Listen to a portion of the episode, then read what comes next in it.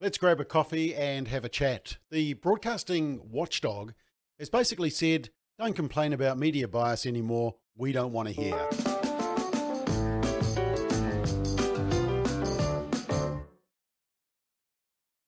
So, yesterday we were talking about this latest um, edict from the Broadcasting Standards Authority, which are the broadcasting watchdog. And in it, uh, the two things we talked about last time was the fact that after 8.30, basically free to air TV can play R16. At 9:30 they can play R18 and the BSA isn't going to take complaints about what's in those programs because apparently kids are asleep by 8:30 and even 9:30 over the weekend and they're not watching TV after that time. Yeah, go figure. And the other thing that they also talked about was the fact that um, blasphemy, don't complain about blasphemy anymore, but it's only blasphemy against the Christian faith. Yep, it explicitly says that. We don't want to hear complaints about blasphemy on free to air TV anymore, but it's only blasphemy uh, against the Christian faith that we don't want to hear complaints. Other faiths, yeah, we'll hear complaints. But there's one other aspect that they also talked about, and I think many people are concerned about media bias. Let's have a look at what the broadcasting standards actually say. They say when controversial issues of public importance are discussed in news, current affairs, or factual programs, broadcasters should make reasonable efforts or give reasonable opportunities to present significant points of view, either in the same program or in other programs within the period of current interest. That's standard eight. And then standard nine says broadcasters must make reasonable efforts to ensure that news, current affairs, and factual program programming is accurate in relation to all material points of fact. That's both sides. And that it doesn't mislead. Now, part of the concern, and this is a AUT study here that shows that, um, and, and, they did a, a, survey on people's perspective of media and what their concerns were.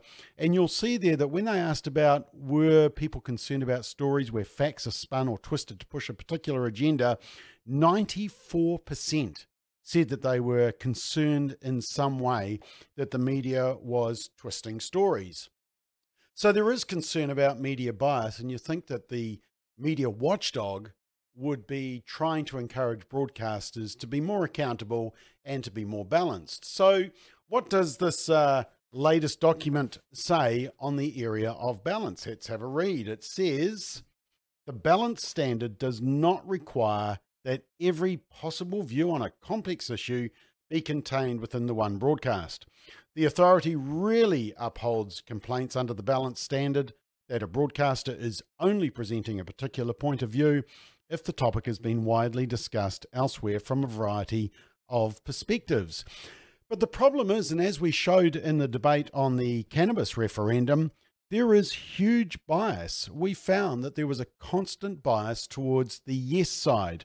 In fact, sometimes it was overwhelming uh, to the point where sometimes articles were five to six times more likely to be yes bias than no bias. You'll see there at the right hand side 62% of the news articles on the cannabis referendum didn't quote anybody from the other side.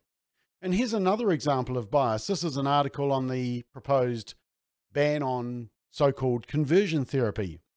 And in this story on Stuff, there are eight images in the story, all eight images are on the yes side, the supporting side of the ban on conversion therapy. Now, what this new standard basically says, what the BSA is saying is look, you don't need to provide balance when you have debates on important social issues because you can just argue that, oh, I'm sure some other broadcaster is talking about the other side, or we might talk about the other side some other time, but this time we're just going to give our specific point of view. We're just going to be biased in what we are saying. And as you've seen from these uh, these examples that I've given, unfortunately, the media is biased, and unfortunately, uh, you know, we expect the media to report the facts, but many people are concerned that what they're doing is they're pushing a narrative. And we would have hoped that the broadcasting watchdog would have made media more accountable but what they're effectively doing is saying to media, no, that's okay. You can be biased because you can just say, well, surely the other viewpoint is being discussed on other media, or we might do it in some other time. And so what we're getting is a one sided debate. And that means that the Broadcasting Standards Authority isn't doing their job makes you wonder what's the point of having them at all?